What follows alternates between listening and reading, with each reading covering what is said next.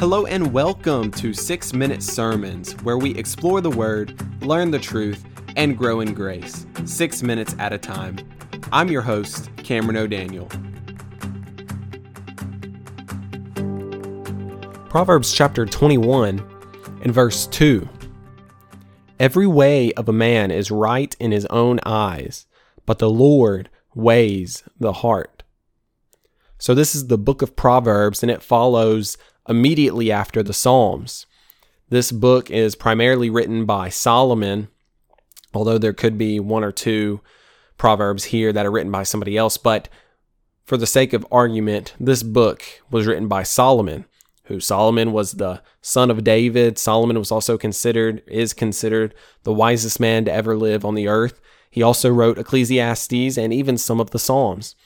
So this is who wrote Proverbs. And Proverbs is one of the most interesting books in the Bible because it does not follow a narrative, nor is it speaking to a direct situation, but it's really just a bunch of many statements, many sayings that people can live by, whether they're a believer or an unbeliever. It's just wisdom that Solomon is speaking.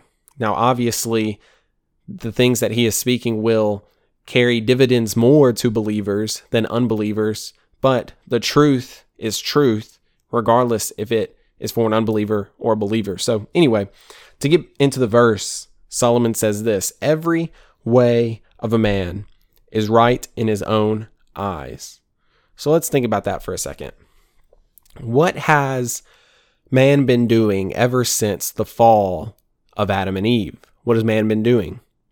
And when I say man, I'm talking about mankind, humans, people. That's what I'm referring to. What have we been doing? We have been doing whatever we want to do. If a person has a desire to start a business and make money and do whatever they want to in that area, they go do that. If they want to, they, they can go do that.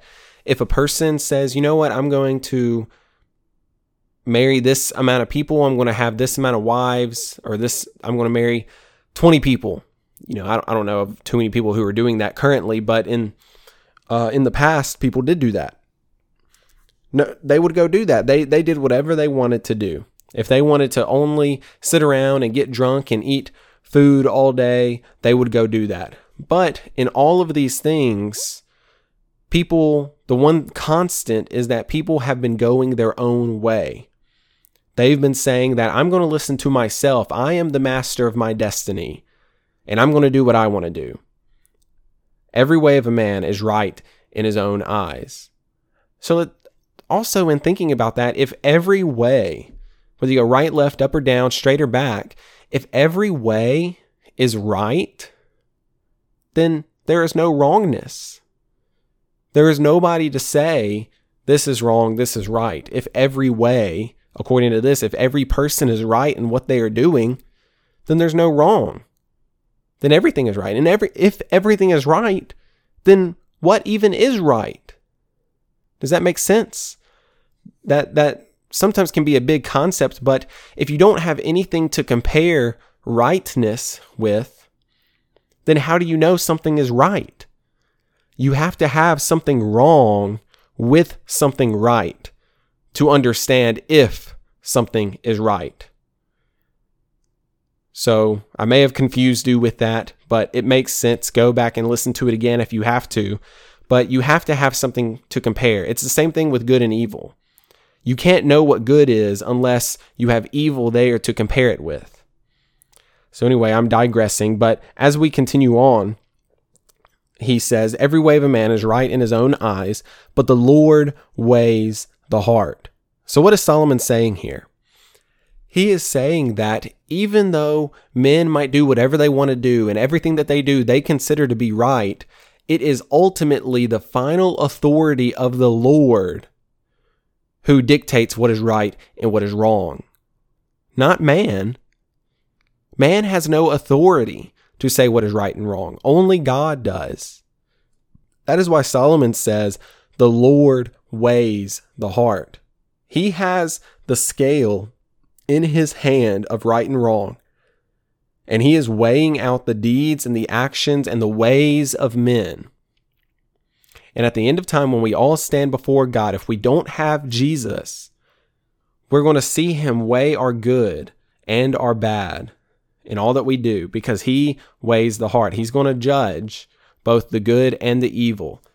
And it's not even going to be a contest. The evil that we have done here on earth and the evil sin nature that we are is going to drastically outweigh the good that we have done. Even Isaiah says, the good that you do, the righteous acts that you may do, come before God as filthy rags. They come before God as filthy rags. So what does this mean? If if the Lord weighs the heart, as it says here, then how do we respond to this?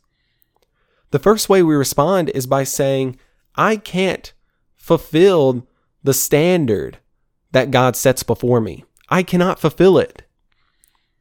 And that's not a bad thing to admit. Because when you acknowledge and admit that, you come before Jesus and Jesus says, You know what I did? I did fulfill it. I fulfilled it. And when God weighs my heart, Jesus' heart, when Jesus says to you, When God weighs my heart, he's going to see that it was perfect, it was righteous. The blood that was spilled on the cross was perfect, righteous blood, and it covers over you. As Hebrews says, without the shedding of blood, there is no remission of sins, there's no forgiveness of sin. So, this is such a good thing. And we need to rely on Jesus because every way of a man is right in his own eyes. Every way may be right to what man says. But according to God, according to the Lord, he is the final judge. And we need to be weary of that. So, Father, I come before you now and I pray that you would just help us to have this mindset that you are the final judge, you are the final authority. And the only way that we come before you and are accepted by you is not by our good works. It's not by being a good person, but it's by acknowledging our inability and following and believing and repenting of sin, following and believing Jesus. I pray that you would help us to realize that. In Jesus' name I pray. Amen.